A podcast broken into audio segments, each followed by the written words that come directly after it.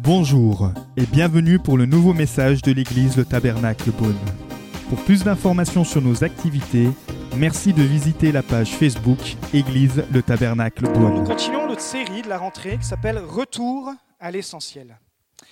Et nous allons regarder à l'histoire d'un jeune homme qui a affronté un géant, David, qui a affronté Goliath. Alors pourquoi parler aujourd'hui de David et de Goliath Parce que je crois que dans notre vie, dans votre vie et dans ma vie, il y a des Goliaths. Ça peut être de l'anxiété, ça peut être de la peur, ça peut être de l'addiction, du rejet, des traumatismes, des phobies. Tout le monde a sa part de Goliath dans sa vie. Et c'est pour cela qu'avec ce thème de revenir à l'essentiel, nous voulons regarder à l'histoire de David, ce simple homme, ce simple berger, comment il a pu vaincre son géant, le géant Goliath.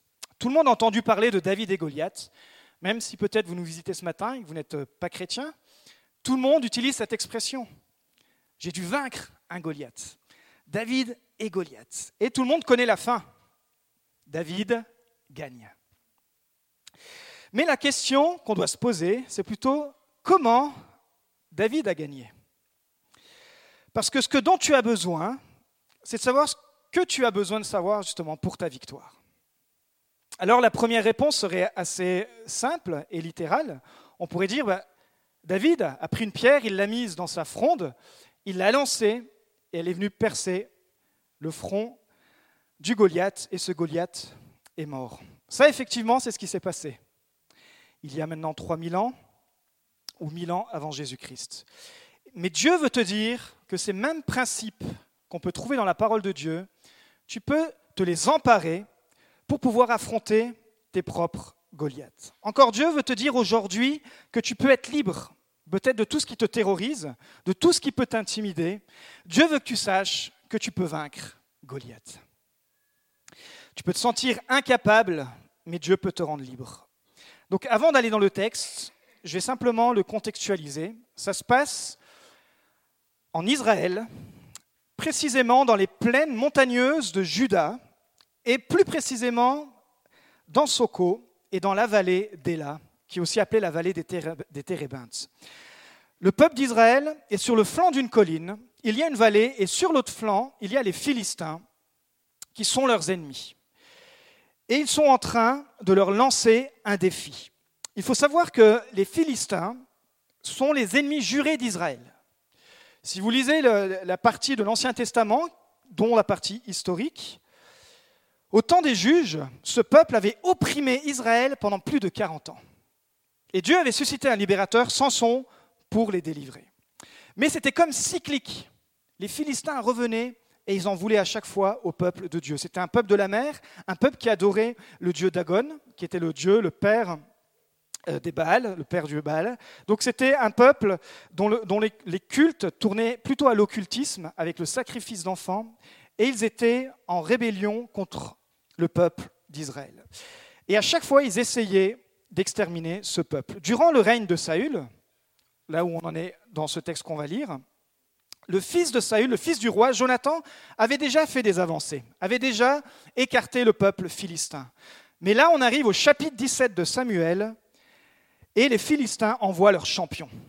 C'est littéralement comme ça qu'ils l'appellent. Ils envoient Goliath.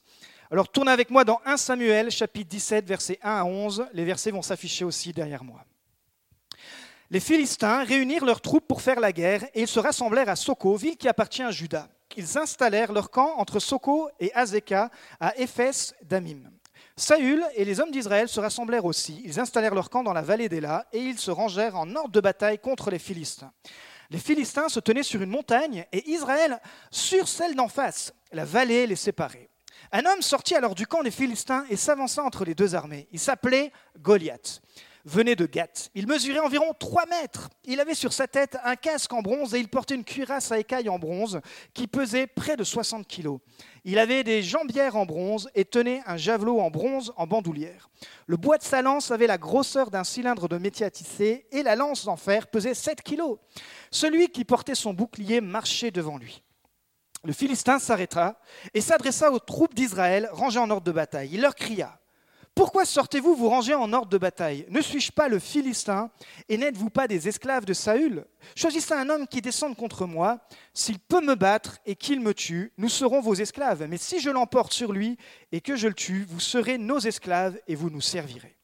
Le Philistin dit encore, Je jette aujourd'hui un défi à l'armée d'Israël. Donnez-moi un homme pour que nous nous battions ensemble. En entendant ces paroles du Philistin, Saül et tout Israël furent effrayés et remplis de peur. Et au verset 24 encore on lit, à la vue de cet homme, tous les Israélites prirent la fuite et furent remplis de peur. Seigneur, merci pour ta parole. Merci parce qu'elle est vivante, elle est efficace. Merci pour ce que tu veux faire encore ce matin dans ce lieu. Tu es celui qui apporte la délivrance, Seigneur. Merci pour le chemin que tu as ouvert. Merci parce que tu veux encourager et fortifier. Saint-Esprit, sois encore le bienvenu. Nous te laissons toute la place. Amen. La première chose à faire, c'est de connaître l'anatomie d'un géant. Un géant, ça peut être une circonstance, ça peut être une grosse peine, ça peut être un problème qui submerge ta vie. Imaginez, Goliath mesurait 3 mètres de haut. Il, il, avait une armure qui pesait plus de 60 kilos, il avait deux lances, dont une qui pesait 7 kilos.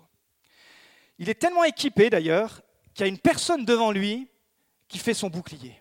Imaginez un peu l'arsenal, imaginez un peu cet adversaire.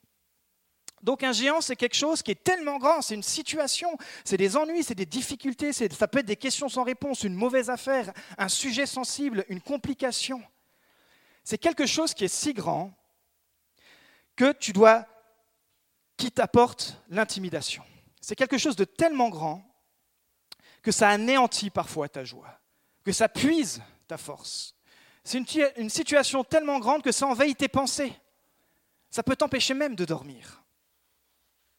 Un géant, c'est donc une situation qui veut t'intimider dans le but de te paralyser, de te paralyser sur ton chemin de vie. Il y a une définition donnée par le pasteur John Bivir qui dit que le but de l'intimidation est de nous faire céder notre autorité, rendant ainsi nos dons, nos dons inopérants.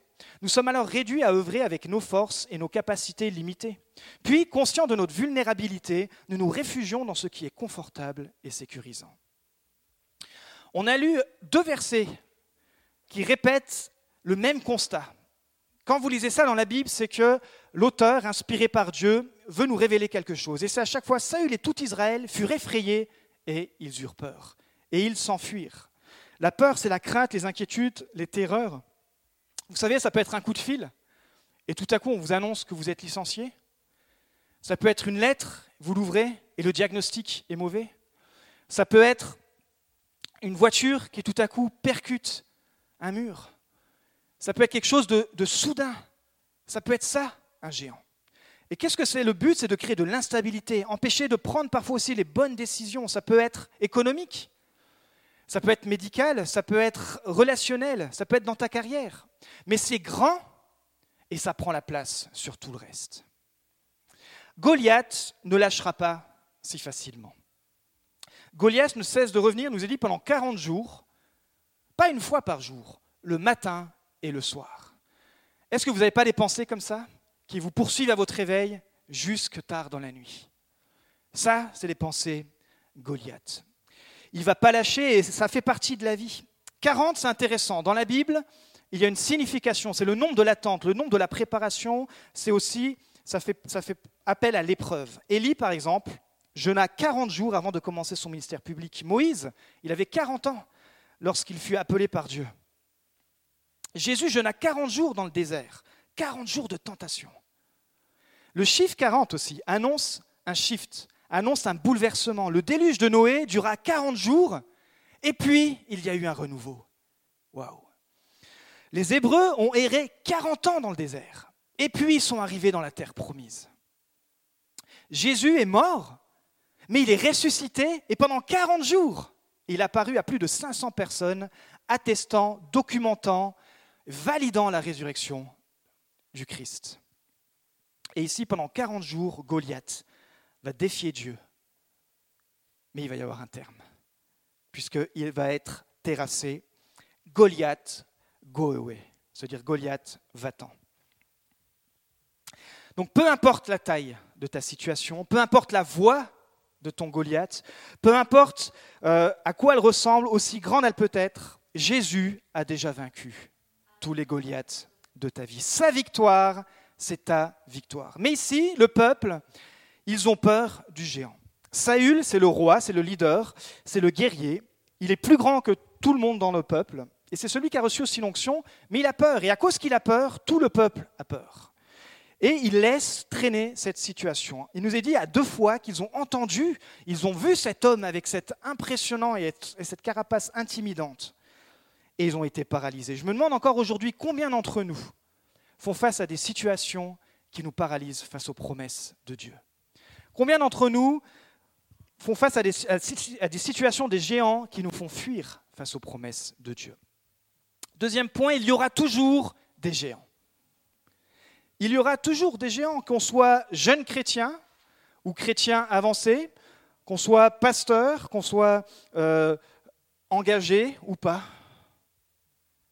Dès que tu deviens chrétien, il y aura des géants. Israël n'est pas en Égypte. En Égypte, c'était un peuple esclave et ils soupiraient après la liberté. Et grâce à Moïse, ils ont été libérés. Avec Josué, ils sont rentrés dans le pays promis. Ils ont vaincu la première ville qui était Jéricho, ses remparts se sont effondrés, incroyable. Et pourtant, ils sont là, dans le pays du miracle, dans le lieu du miracle, dans le lieu de la promesse. Il se tient devant eux Goliath, les défiant sur leur terre de la terre promise. Qu'est-ce que ça veut dire? La Bible, le Nouveau Testament et Paul notamment dit nous sommes en Christ.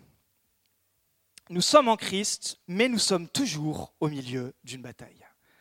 Quand tu acceptes Christ dans ta vie, tu reçois l'Esprit de Christ et tu vis en Christ. Mais ceux qui vous ont dit que devenir chrétien, ça allait effacer tous vos problèmes, ils ne vous ont pas présenté le vrai évangile. Devenir chrétien, ça ne veut pas dire que vous n'aurez plus de Goliath, que vous n'aurez plus d'épreuves, que vous n'aurez plus de tentations. Ça veut dire que vous avez l'Esprit de Dieu et que vous connaissez celui qui a vaincu toutes les tentations. Dieu n'empêchera pas que vous passiez qui n'empêchera pas que sur votre chemin il y ait des Goliaths. Par contre, Dieu vous donne déjà la victoire. Et ça, c'est la bonne nouvelle. Vous savez, ce n'est pas parce que nous sommes en crise que nous ne sommes plus dans la bataille. Goliath avait des frères, des frères géants. Certains commentateurs disent c'est pour ça que David avait cinq pierres, parce qu'il voulait tuer tous les autres frères. Et je crois que dans la vie, parfois, c'est comme ça. Vous avez fait une percée, vous avez abattu le premier Goliath, et au bout de quelques jours, quelques semaines, peut-être quelques mois, une autre situation arrive. Et matin, soir, ça revient. Il faut à nouveau se battre. Et puis le troisième arrive, et le quatrième. Mais la bonne nouvelle, dans Romains 8, 37, nous dit que nous sommes plus que vainqueurs grâce à celui qui nous a aimés.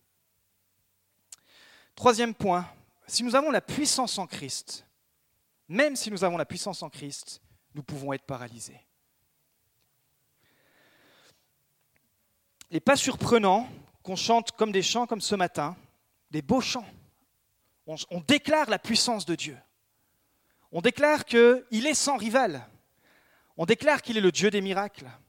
On déclare qu'il est celui qui peut tout faire, tout accomplir. Et pourtant, le lundi, au boulot, quand il y a cette situation qui revient à nouveau, c'est comme si toutes ces bonnes paroles ont disparu. Et le mardi, à nouveau, un ennui, une angoisse qui arrive. Et toutes les promesses, tous ces beaux chants que j'ai chantés le dimanche avec tant d'intensité, disparaissent. En fait, la Bible dit que le nom de Jésus fait même trembler les démons. Waouh! C'est-à-dire que face à tes géants, la puissance de Dieu, la puissance de Christ fait même trembler les démons. Il fait ressusciter les morts. Et ce même Jésus vit en vous, en moi, quand tu reçois son esprit, quand tu te repens de tes péchés et que tu acceptes Christ. Mais quelle triste image ici de cette armée qui connaît le Dieu vainqueur, qui a vécu toute cette libération jusqu'à présent, qui est dans le pays promis, mais ils sont paralysés par un géant qui les menace depuis 40 jours, matin et soir. Vous savez, j'imagine bien l'armée les soldats être là et se dire, bon, Premier jour, on va attendre. Ça se trouve, le deuxième jour, il y a quelqu'un qui va, quand même dans les rangs, il y a quelqu'un qui va vouloir y aller. quoi. Quatrième jour, cinquième jour, purée, il n'y a personne. Il faut absolument quelqu'un qui va. Tiens, on va lui demander à celui-là, c'est un soldat qui a l'air costaud. Et toi, ça ne te dit pas d'y aller? Écoute, franchement, j'y serais bien allé, mais ah, tu vois, je veux pas qu'on ait trop les regards sur moi, on va encore attendre le jour d'après. 10 jours, 15 jours passent. Écoute, euh, je vais peut-être y aller. Ah non, finalement, j'ai envoyé quelqu'un d'autre. 20, 25 jours. Et ils sont là, les soldats, ils sont en train de se renvoyer la balle, et puis tout à coup, ils sont en train de dire, mais pourquoi le roi, il y va pas? C'est lui le plus grand. Et la situation est là. La situation s'installe. Goliath, encore une fois, il est impressionnant, 3 mètres d'eau, une armure de 60 kg, il a des armes de plus de 7 kg, il a une voix, un message intimidant qui paralyse toute cette armée. L'armée, vous savez, elle est paralysée ici par le statu quo. Ça fait 40 jours qu'ils entendent les menaces. Et il nous est même dit que dans cette atmosphère d'intimidation, ils se font livrer la nourriture. Le père de David, qui est en train de garder les moutons à 25 km de là, il lui dit, écoute, il y a tes trois frères qui sont sur le champ de bataille, on va innover. C'était le premier Uber Food, je ne sais pas comment on peut appeler ça, et il l'a envoyé amener de la nourriture à cette armée. Et David, il arrive, et il voit les, deux armées sur le flanc de la colline. Il dit Waouh, il entend les cris de guerre, il dit Purée, ça, bouillonne. Vous savez, c'était un berger, lui, il avait l'habitude d'affronter des lions et des ours, mais pas les armées. Il a 15 ans. C'est la première fois qu'il va sur le champ de bataille, mais juste en tant que livreur. Il arrive et il, s'intéresse à la situation. Et là, on lui dit, écoute, tout le monde ici est paralysé, mais celui qui gagne, il va y avoir une récompense. Alors David est choqué, parce qu'il se dit, mais comment ça se fait que personne depuis 40 jours n'ait osé relever le défi, alors qu'il y a en plus une récompense qui est attachée à cette victoire? Vous savez, je crois que parfois notre vie chrétienne ressemble à cette armée. Il y a une situation qui s'installe dans notre vie. Il y a un géant qui commence à nous intimider. Il y a des ennuis, des problèmes. Et puis, on n'est plus là à les affronter. Et tout d'un coup, on laisse l'ennemi ou ce géant à la porte de notre maison, à la porte de notre pensée, à la porte de notre cœur. Ça peut être euh, un péché, ça peut être euh, une mauvaise habitude, mais ça peut être une peur, une crainte. Et puis, jour après jour, on se dit, mais finalement, on s'habitue à cette présence. Matin et soir, ça vient nous crier dessus, ça nous tient enfermés. Et on est là, on a la puissance de Dieu, on a la puissance de l'Esprit, mais on est paralysé. Paralysé, intimidé. On commence à oublier que Dieu est le Dieu des miracles. Donc quelqu'un doit avoir le courage de dire Goliath, go away. Est-ce que tout le monde peut dire ce matin, go away? Vous aurez appris deux mots d'anglais. Au verset 26, je vais vous le lire, le verset ne s'affiche pas. David demanda aux hommes qui se trouvaient près de lui Que fera-t-on pour celui qui tuera ce Philistin et qui écartera la honte d'Israël? Qui est donc ce Philistin, cet incirconcis, pour insulter l'armée du Dieu vivant? Et donc là, on lui parle de la récompense. Si quelqu'un le tue, le roi comblera de richesses et lui donnera sa fille et libérera sa famille de tous impôts en Israël. Tout impôt en Israël. Waouh Donc le soldat se marie, pas avec n'importe qui, avec la fille du roi, donc il, intègre tous les bénéfices de faire partie de la famille royale, et en plus, pour lui et toute sa famille, il ne sera plus jamais imposable. Pas mal comme récompense. Mais par contre, c'est un match à mort. Ce n'est pas juste un combat, il y a beaucoup d'enjeux. Mais quelqu'un doit y aller. Et David se prend de courage. Il dit, moi, je vais y aller. Et voici mon quatrième point. Quand tu commences à prendre courage, quand tu commences à vouloir te lever pour vaincre tes géants, il y a trois types d'intimidation qui se lèvent contre toi. Il va devoir affronter trois types d'intimidation. L'accusation, condamnation, le mépris, le blasphème ou la comparaison. Vous savez, quand on a implanté l'église ici, 2012, puis après j'ai déménagé en, en 2013, ça fait quand même déjà six ans, tu te retrouves avec un petit ampli que tu as acheté, bien sûr. Tu te retrouves avec ta guitare, avec un message à préparer en, plus de ton travail. Tu te retrouves dans un local euh, inapproprié, parce qu'il n'y a pas le choix. Il fait extrêmement froid en hiver, en dessous de zéro, et extrêmement chaud en été. Et on te dit, et tu reçois de la part de Dieu, il faut implanter une église. Si ça, c'est pas intimidant, si ça, c'est pas un géant. Puis, il faut trouver un nouveau local. Parce que, bien sûr, au bout de cinq ans, ça commence à, à faire trop. Ce géant de local était trop impressionnant, était trop réducteur. Et grâce à Dieu, nous fêtons notre première année ici, grâce à la générosité des uns et des autres, grâce à, ce géant que Dieu aussi a fait tomber. Nous sommes dans ce local depuis un an. Merci Seigneur. Et puis on se retrouve toujours face à des géants parce qu'il est dit que la moisson est grande. Et même sur Beaune, sur tous les environs, la moisson est grande. Mais il y a peu d'ouvriers. Donc il y a toujours des géants mais on peut les affronter. Le premier géant auquel s'affronte David, la première intimidation, c'est son propre frère. Tu peux afficher la, diapo, 1 Samuel 17, 28, 29. Eliab, le frère aîné de David, l'avait entendu parler à ses hommes, et il fut enflammé de colère contre lui. Il dit, Pourquoi es-tu descendu ici, et à qui as-tu laissé ton petit troupeau dans le désert Je connais ton orgueil et la méchanceté de ton cœur, c'est pour voir la bataille que tu es descendu. Et David répondit, Qu'ai-je donc fait? N'ai-je pas le droit de m'exprimer? Parfois, la famille proche, c'est ce qu'on appelle ou la familiarité, c'est la première chose qui va venir t'intimider. Ici, il utilise l'accusation, c'est un accusateur. Quand une personne est intimidée, elle cherche une échappatoire, à se libérer de la pression qu'elle subit. Si elle est faible, elle cherche des excuses. Si elle est forte, elle attaquera souvent ceux qui l'ont confrontée en rejetant sur eux une forme d'accusation. C'est exactement ce que le grand frère de David fait. Ce qu'il faut remonter quelques temps en avant, et dans, dans le temps à l'époque, le grand frère, l'aîné, était mis en valeur et était plus respecté que les autres. Eliab est le frère aîné avec David, qui est le dernier. Ils sont huit en tout dans la famille. Et un jour, Samuel vient voir Isaïe, leur père, et dit, il faut, Dieu m'a demandé de mettre l'onction pour le futur roi d'Israël. Imaginez-vous la pression. Et puis là, le père fait passer tous les fils, donc en passant d'Eliab et tous les frangins.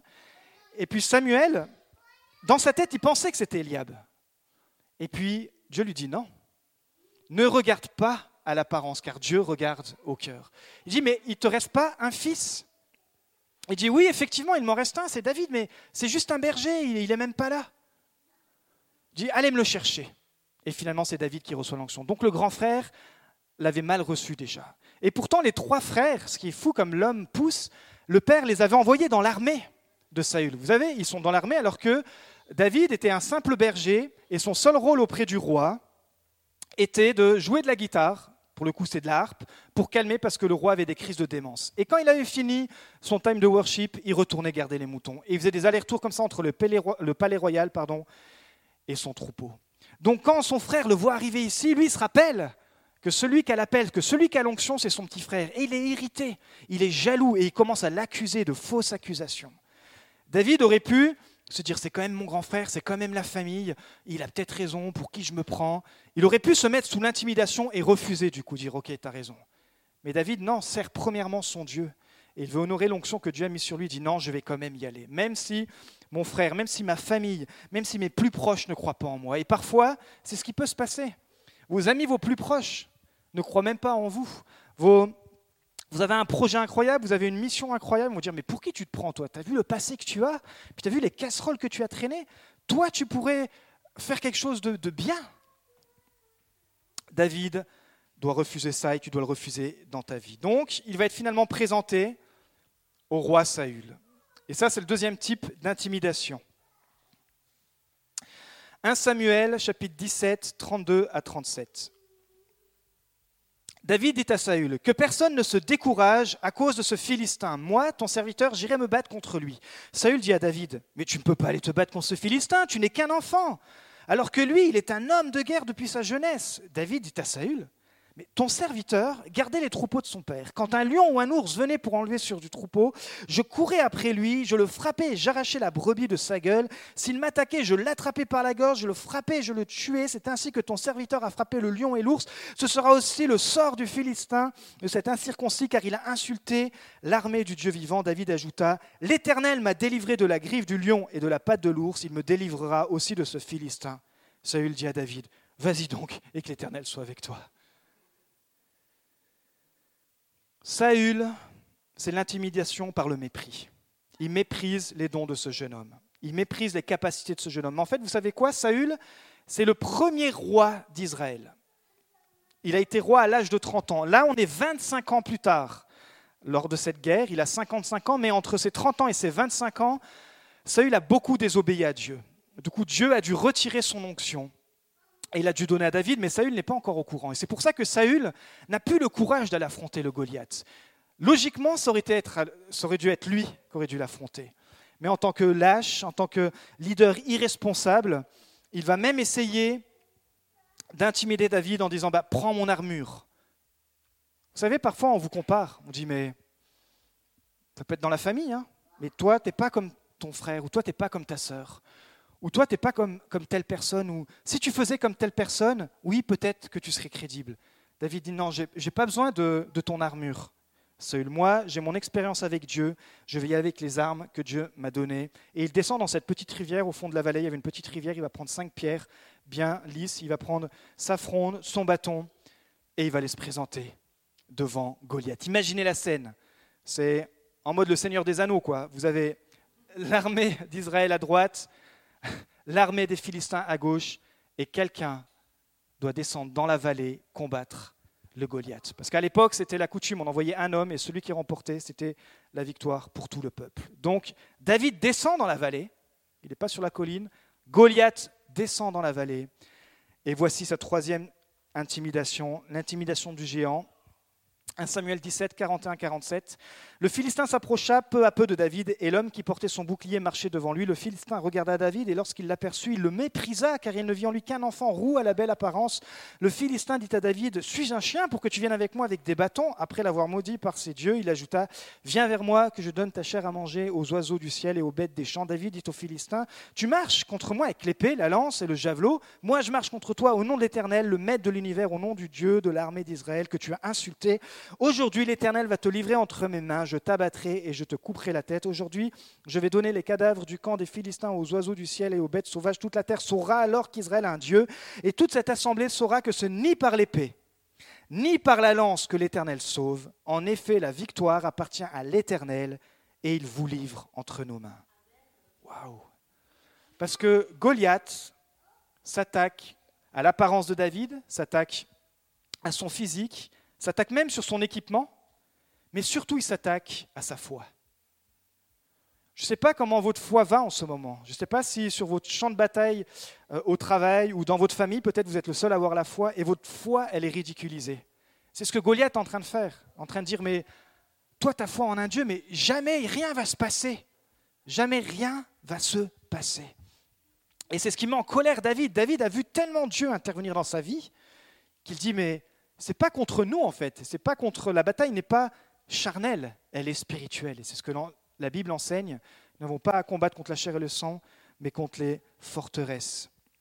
Donc David, il est confiant parce qu'il a déjà vu Dieu intervenir. Il sait que quand on s'attaque à Dieu et tu te mets en tant que représentant de Dieu, alors Dieu te donnera la victoire. Pourquoi? Parce que Dieu voit son Dieu plus grand que Goliath et il proclame que la victoire de Dieu sera sa victoire. Vous voyez? Je vois bien David répéter cette phrase continuellement. Que personne ne se décourage. Que personne ne se décourage. Qu'est-ce que ça peut être une bonne parole d'encouragement, ça? Vous arrivez et quelqu'un te dit, dans ton géant, dans ta situation, ne te décourage pas, on va prier ensemble. Ne te décourage pas, je suis avec là. Vous savez, souvent, on essaye de trouver les causes. Ah, tu es dans les difficultés parce que... Et on se met comme le mot de grand frère ou parce que tu as péché, ou parce que tu n'es pas sous la grâce, ou parce que tu n'as pas assez prié, ou encore après on se met en mode comme Saül, parce que tu es trop jeune, parce que tu ne sais pas résister. Viens, donne, fais comme ci, fais comme ça.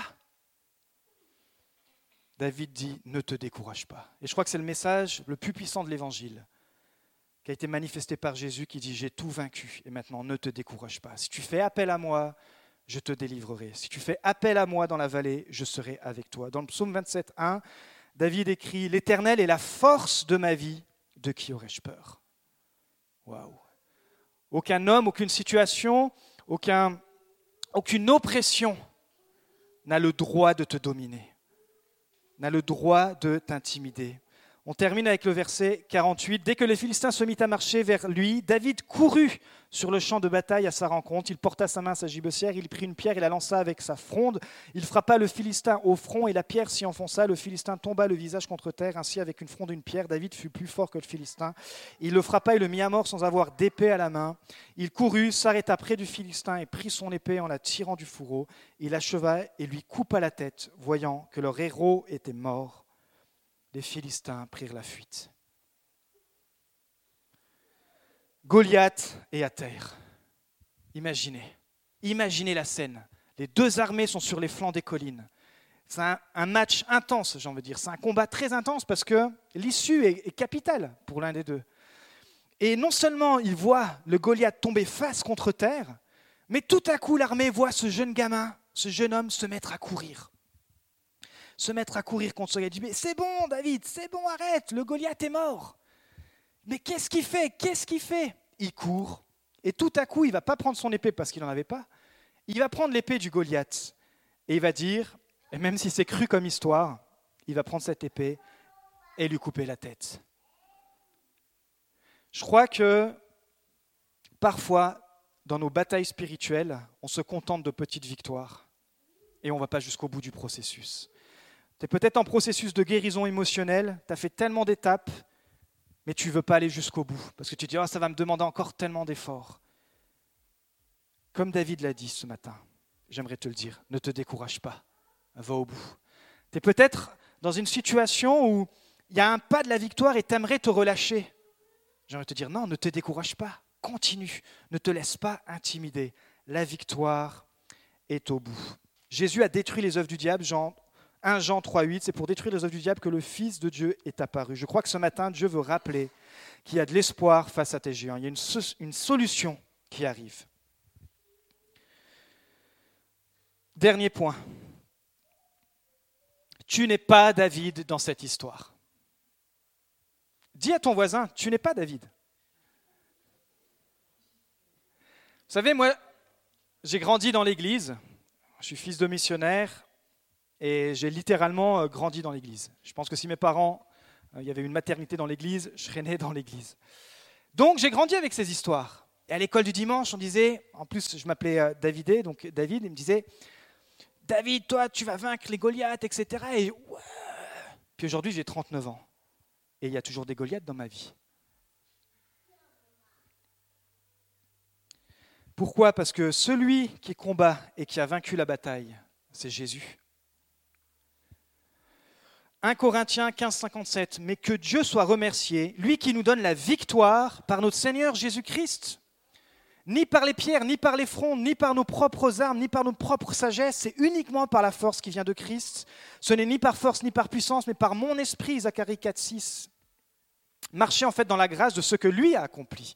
Et on sait que David, c'est l'image type de Christ, qui a tout accompli à la croix. Celui qui est en vous est plus grand que celui qui est dans le monde. 1 Jean 4,4. Tu savais ça? Celui qui est en toi est plus grand que celui qui est dans le monde. Et c'est ce qu'ils n'avaient pas compris, cette armée. C'est qu'ils voyaient la grandeur du géant et ils ont oublié de regarder la grandeur de Dieu. Mais si vous lisez un peu les psaumes, vous voyez comment David avait l'habitude de décrire la grandeur de Dieu. Donc lui, quand il arrive, il voit le Dieu galactique, il voit le Dieu créateur des cieux, il voit le Dieu créateur de la nature, créateur des animaux. il voit ce gars, ok, il est intimidant, mais il sait que ce gars n'a pas la foi et qu'il attaque sa foi, que ce combat est spirituel, et donc spirituellement, il est déjà terrassé. Alors en conclusion, comment abattre nos géants? Ils sont morts, mais ils peuvent toujours parler. C'est pour ça que je vous dis qu'aujourd'hui, à 39 ans, il y a toujours des géants dans ma vie. C'est pour ça que je vous dis qu'il y aura toujours des géants dans votre vie. David n'opère plus simplement en défense, il attaque. Il nous a dit qu'il court il attaque. David comprend qu'il doit faire le premier pas. Et je crois que Dieu attend, ce matin c'est un message pour certains, que tu fasses le premier pas. Vous savez, à un moment donné, Jésus va dire à Pierre de marcher, va lui demander de faire le premier pas. Dieu nous demande toujours de faire le premier pas parce que Dieu ne veut pas aller contre ta volonté. Dieu veut s'appuyer sur ta foi, il nous a dit la fait selon ta foi, et sur ta volonté. Quand tu es disposé, quand tu as ta volonté, alors Dieu vient à ton secours. Quelqu'un a dit, le Saint-Esprit ne vient jamais au secours de ta paresse, mais viendra toujours au secours de tes détresses.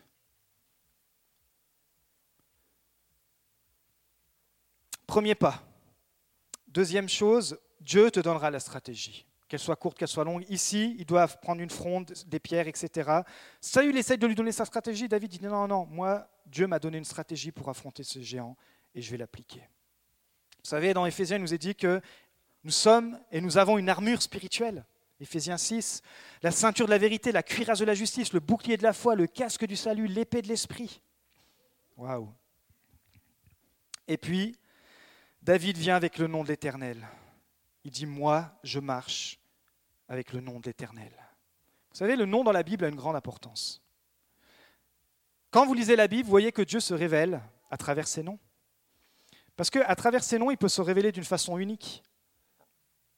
Et alors vous découvrez, waouh, Dieu est mon secours, Dieu est, ma paix, Dieu est, est celui qui me libère.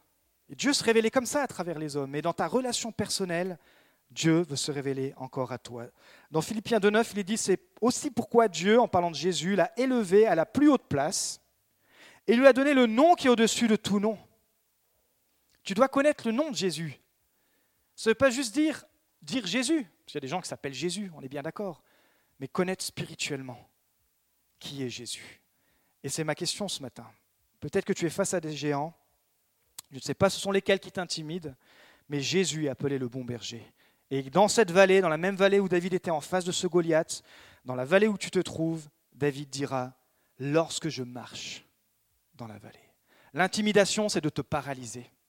Le Goliath, c'est de te dire, tu es dans une vallée, regarde, regarde cette année qui arrive, regarde tout ce que tu as à faire, regarde tout ça. Et tu es là, tu es paralysé. Mais David dit, non, lorsque je marche un pas après l'autre, alors je sais que l'Éternel sera avec moi. Son amour chasse la peur, ce qui te paralyse. Est-ce qu'on peut se lever ce matin? Nous espérons que vous avez apprécié le message de cette semaine. Pour plus d'informations sur notre Église, merci de visiter la page Facebook Église le Tabernacle Beaune.